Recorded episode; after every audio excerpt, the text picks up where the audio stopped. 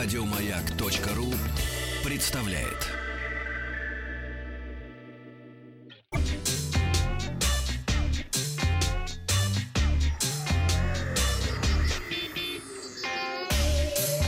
Страна транзистория.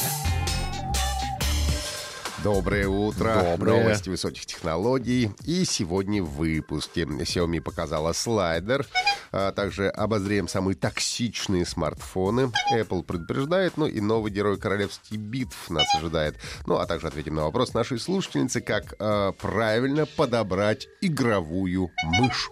Если у вас есть вопросы о, о, о мышах, о смартфонах, о высоких технологиях, а, то а, что лучше выбрать, э, что лучше то или другое, то а, WhatsApp плюс 7967 103 5533 напишите или оставьте в качестве комментария в нашей группе ВКонтакте в теме «Транзистория». В конце прошлой недели компания Xiaomi наконец представила слайдер Mi Mix 3. Правда, привезли в Россию только младшую версию. Смартфон дебютировал осенью прошлого года в Китае. Выполнен в форме э, форм-факторе слайдера с магнитным механизмом в керамическом корпусе. Звук открыть камер можно настроить, выбрав из пяти вариаций. Производитель утверждает, что механизм выдержит 3300 тысяч циклов открытия-закрытия. А, а, Мне удалось э, еще несколько месяцев назад подержать этот смартфон в руках, еще до того, как он у нас появился. И, ну, что-то, наверное, есть вот в этом э, руками выщелкиваемом слайдере, э, в котором, собственно, располагаются э, блок камер. Экран Mi Mix 3 э, 6,4 дюйма с разрешением Full HD+, э, двойная фронтальная камера на 24,2 мегапикселя, вторая, разумеется, для эффекта бокем, ну и двойная основная камера 12-12 мегапикселей широкоугольным и телефотомодулем. На сегодняшний момент это, э, наверное, лучшая основная камера в модельном ряде э, компании. Смартфон оснастили топовым прошлогодним процессом Qualcomm Snapdragon 845. Я напомню, что основные анонсы флагманов на э, 855-м Snapdragon состоятся уже через несколько недель на выставке МВЦ в Барселоне. А, В России смартфон предлагается в версии с 6 гигабайтами оперативной 128 встроенной памяти в черном, синем и зеленом цветах. Беспроводная зарядка также идет в комплекте. Продажи начнутся 14 февраля. Не зря подгадали к Дню Валентина по цене 45 тысяч рублей. Аналитическая компания Статиста опубликовала а, рейтинг а, смартфонов а, и самым большим уровнем излучения. Рейтинг был сформирован на основе базы данных Федерального ведомства радиационной защиты Германии. В пятерку лидеров антирейтинга попали HTC, HTC U12 Live, OnePlus 5T и 6T, Xiaomi Mi, Mi, Mi Max и Xiaomi Mi A1. Из смартфонов Apple в рейтинг попали только iPhone 7 на девятом месте и iPhone 8 на 14. А, Компания Xiaomi, кстати, уже отреагировала на а, эти новости, указала на то, что Xiaomi процитирую, заботится о безопасности пользователей и строго соблюдает местные нормативы по удельному коэффициенту поглощения для смартфонов. И действительно, если посмотреть на цифры, то ни на европейском, ни на американском рынке максимальное значение а, ватт на килограмм, а именно в них измеряется вот этот самый коэффициент поглощения, не превышены. Статист также опубликовал рейтинг смартфонов самым низким уровнем излучения, который возглавил Samsung Galaxy Note 8. Ну и надо отметить, что в этом рейтинге из 16 позиций 8 занимают модели Samsung. А, Компания Apple предупредила разработчиков программного обеспечения, которое отслеживает действия владельцев iPhone, что те должны э, должным образом уведомлять пользователей о подобных э, действиях. А Правила App Store требуют, чтобы приложения запрашивали явное согласие на сбор информации. Программы, нарушающие этот принцип, будут в кратчайшие сроки удалены из App Store. Ну и поводом для этого, э, так сказать, последнего предупреждения послужило расследование интернет-издания TechCrunch. Выяснилось, что ряд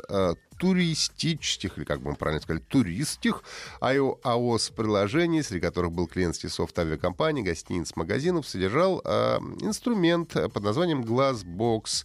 Э, код используют такие компании, как Expedia, Hollister, Hotels.com и так далее. Он позволял фиксировать каждое действие пользователя и даже делать скриншоты с личной информацией. При этом в разделе «Политика конфиденциальности» описании этого программного обеспечения про данную функцию ничего сказано не было. Надо отметить, что Glassbox доступен не только на iOS, но и на Android. Однако Google пока молчит по этому поводу и не отвечает, будут ли удалять а, так называемые а, полушпионские приложения из Google Play.